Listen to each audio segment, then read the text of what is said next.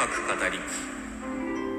はい、皆さん、こんにちは。ケイリンです。この番組は、私、ケイリンが、推しのアイドルの話や好きな本の話、自分の創作の話などを好き勝手に語り知らす番組です。ということで、今回ですね、2023年9月19日でございますけれども、昨日9月18日にライブに行ってまいりましたので、そちらのレポートというかね、推し語りの方していきたいと思います。よろしければ最後までお付き合いください。さて、昨日のライブはですね、私の、まあ、主現場と言っても差し支えないグループであるレオワンダーのライブに行ってまいりました。主現場という割には最近行けてねえじゃねえかという話はあるんですけどね。まあでもこれはちょっと前にあの X にポストしたんですけどあの古い言い方で言うと Twitter にツイートしたんですけども。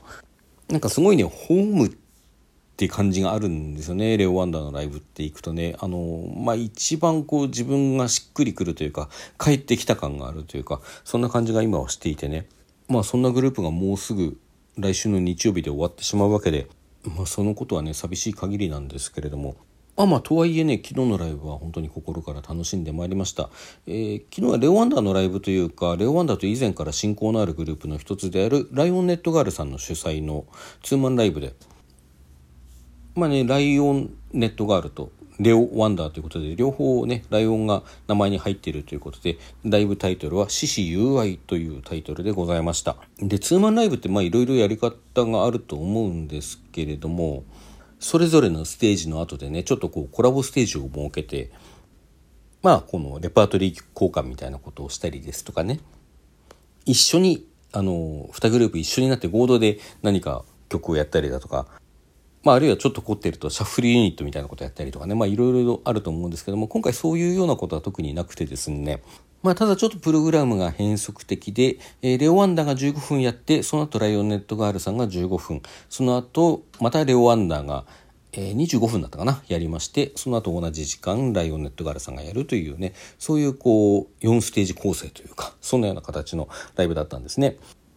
まあこれはねレオ・ワンダーさんちょっと前に1時間ぐらいのライブをやったということでその時むちゃくちゃ疲れたなんて話をしてたんですけどね。あの フロアの方もちょっと息絶え絶えだったみたいな話があって。まあそういう疲れを回避しつつたっぷり楽しんでもらおうというそんな趣旨であるのかもしれず。まああるいはねちょっと変化をつけることであの観客にも楽しんでもらおうということなのかもしれず。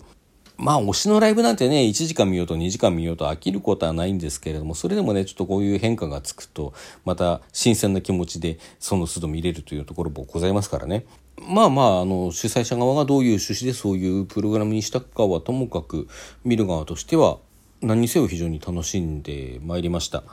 でねセットリストを僕今一つちゃんと覚えてないんですけどもまあメモぐらい取っとけよって話ではあるんですけどでも僕見ることにやっぱり集中したいからね。どうしてもメモとか取り損ねちゃうんですけど。まあでもね、最初の曲、あの、最初の15分の方のね、ステージの最初の曲はよく覚えてます。えー、アルゴリズムからの開始でした。そして2曲目が確かフライだったんじゃないかなという気がするんですけども、ちょっと自信がないですね。まあ何にしてもね、こう印象としては、最初の15分はこう、まあやっぱり時間も短いこともあってね、MC も短めにして、でこう、まあ軽いジャブというか、ジャブってことはないですけど、そういうなんか別に軽さがあるわけじゃないんだけども、あの、コンパクトにこう、レオワンダーの魅力というものを伝えるような、あの、挨拶っていうかね、そういうようなステージだったのかなというような気はしていて、で、こう、後半25分の方ではたっぷり、ちょっと長めの曲だとかも入れつつね、で、あの、後半に向けて盛り上がるような、こう、セットリストになってたなという印象だけは、あの、ありますね。何せこう通して言えることはね今回レゴワンダーなんかすごいあのアイドル感を感じたなと思ってて まあレゴワンダーアイドルなんですけども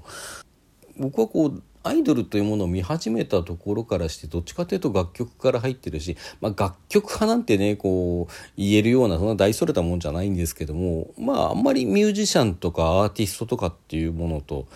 区別しないで見てるようなところはあるんですよね。曲がいいのかどうかとか歌がうまいのかどうかとかパフォーマンスとして楽しいのかどうかとかそういうところで見ているところはまああるわけです。でレオ・ワンダーもずっとそういうつもりで見ててアーティストの一つミュージシャンの一つみたいな感じで見ていったところがあってでそうして見ていた中でも今回特にすごいああそういえばレオ・ワンダーってアイドルだったんだから変な言い方ですけどねって感じさせるようなあの雰囲気があってまあそれは何ていうかねこうキラキラ感っていうかめっちゃ輝いてるなっていう感じだったんですよね。ほらあのアニメっていうか、まあ、元は漫画ですけどねあの推しの子っていうのがあってさあれにこう伝説のアイドル愛っていうのが出てきてましてあの目にこう星が入ってるじゃないですかこうすごい派手に。あのまあ例えて言うならそういう感じですよね。まあ、実際にねねさん、りんさんの目に星が入ってたっていう話じゃなくて、めっちゃキラキラした輝くようなパフォーマンスをしていたなっていう印象が今回すごくあったなという話でございます。まあ、ねねさんはね、あの、ソロとしての活動を続けるにしても、こう、アイドルとしての活動っていうのが、ここでとりあえず一区切りがつく。まあ、次もまたあるかもしれないけど、あの、一区切りがつくっていうことでそのことは結構意識されてるようなのでひょっとしたらそういうことと関係があったのかもしれないですね。まあ後で伺った話ではちょっとあの声の出し方なんかちょっと意識しているような話はしてましたし、まあ、それも影響はあったんだろうとは思います。はい、で、えー、今回主催のライオネットガールさんはですねまあこちらもそれこそ15分25分っていうねあの分けたそれぞれのコンセプトみたいなものが僕に明確に分かっているというわけではないんですけれどもまあ、ただやっぱりねこう15分というコンパクトさの中でいかに魅力を伝えるかっていうことと、まあ、あともうたっぷり楽しんでもらおうっていう後半っていうところはやっぱりあったのかなと思いますね。ライオネットガールさんの曲っていうのはもうかなり音楽的にはギンギンのまあちょっとねラウドな感じの曲が多いかなという印象があってで、まあ、そんな中にちょっと闇が深いというかねあのヤンデレ系っていうんですかねそういうようなあの歌詞だったり曲の内容だったりするものが入ってるっていう、まあ、ちょっとダークな感じではあるんですけれどもそんな中にも可愛い成分が多めかなっていうかかっこいいと可愛いのバランスがなかなかあの面白いグループっていうような印象があるんですよね。でも何にしてもそのギンギンの音楽にねあのライオネットガールさん以前はもうちょっとこうメンバーさんいらっしゃるんですけど今は2人での活動をしてらっしゃるということで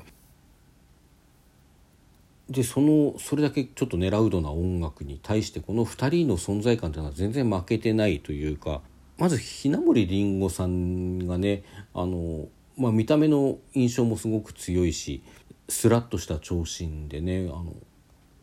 で声もすごくあの印象的な声で歌もうまいしね歌唱力もあるしっていうところで主張があのしっかりした主張があるパフォーマンスをする方だと思うんですけどももう一人の夢咲十和さんも全然それにこう負けてなくてというか以前ねお見かけした時は正直もうちょっと差があったような印象があったんですけどももうなんか全然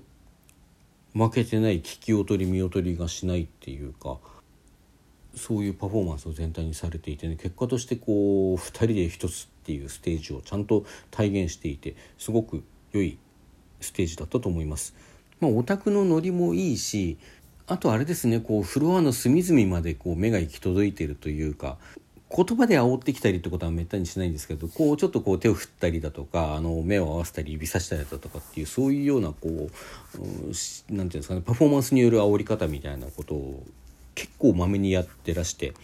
そういうところで作るフロアとの一体感っていうのもねなんかなかなかすごいものがあったなと思います。まあそんなわけでレオ・ワンダーもねライオネットガールさんも非常に楽しんできたんですけれどもさてそのレオ・ワンダーですね、まあ、このトークの中でも何度か言及しましたけれども、まあ、当初は活動休止って言ってたんですけどもまあ少なくともこの2期レオ・ワンダー3人で始まって現在2人になっているこの2期レオ・ワンダーについて言えば次の日曜日2023年9月24日のライブをもってこれがラストライブとしてね、えー、活動終了すると言っていいと思うんですね。まあ、当初活動休止って言ってましたからこの後3期ってものはありうるかもしれないとは思うんですけどまたそれはね全く別の人によってやるとしてもねやることでしょうし、まあ、僕が知っていたレオワンダーというのはここで終了するということになるわけですよね。でこちらまだねあのチケットがあるはずです。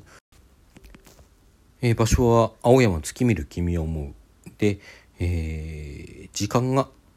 会場が11時、スタートが11時半ということで、昼のライブですね。えー、一般前より3500円、当日4000円、えー、ゲストとしてナノモラルさんとシュワルツさんが、えー、参加するライブでございます。まあ、あとね、あの、ラストっていうだけじゃなくて実は3周年記念ライブでもあるというあのところなんですけどもなのであの2期レオワンダーちょうど3年で終わるっていうことなんですけどねこちらチケットの方ですねあの概要欄に貼っておきますのでもしちょっとでもねご興味がおありの方はたまたまその日空いてるよあれその時間何もないやっていう方はですねであのあと都内にお住まいの方まあ遠方の方でももちろんいいんですけどもあのぜひぜひね最後に一度見ていっていただきたいなと思います。まあ、ゲストのねナノモラルさんとシュワルツさんもあのすごく今見ておく価値のあるあのグループだと思うし本当にねあのそんなに興味がなくても、まあ、別にその時間僕何もしてないよ私何もしてないわっていう方はねあの足を運んでいただきたいなと切に切に思うところでございます。まあ、そういう望みと別にして今のねもう今まさに今のレオ・ワンダーって本当にねもう今までもずっとそうだったんだけども今のレオ・ワンダー特に見ておく聞いておく価値が絶対あると思うんでねどなた様もどうぞよろしくお願いいたします。というところで今回はここまでとさせていただきます。またね次はそのラストライブのレポートになりますかね。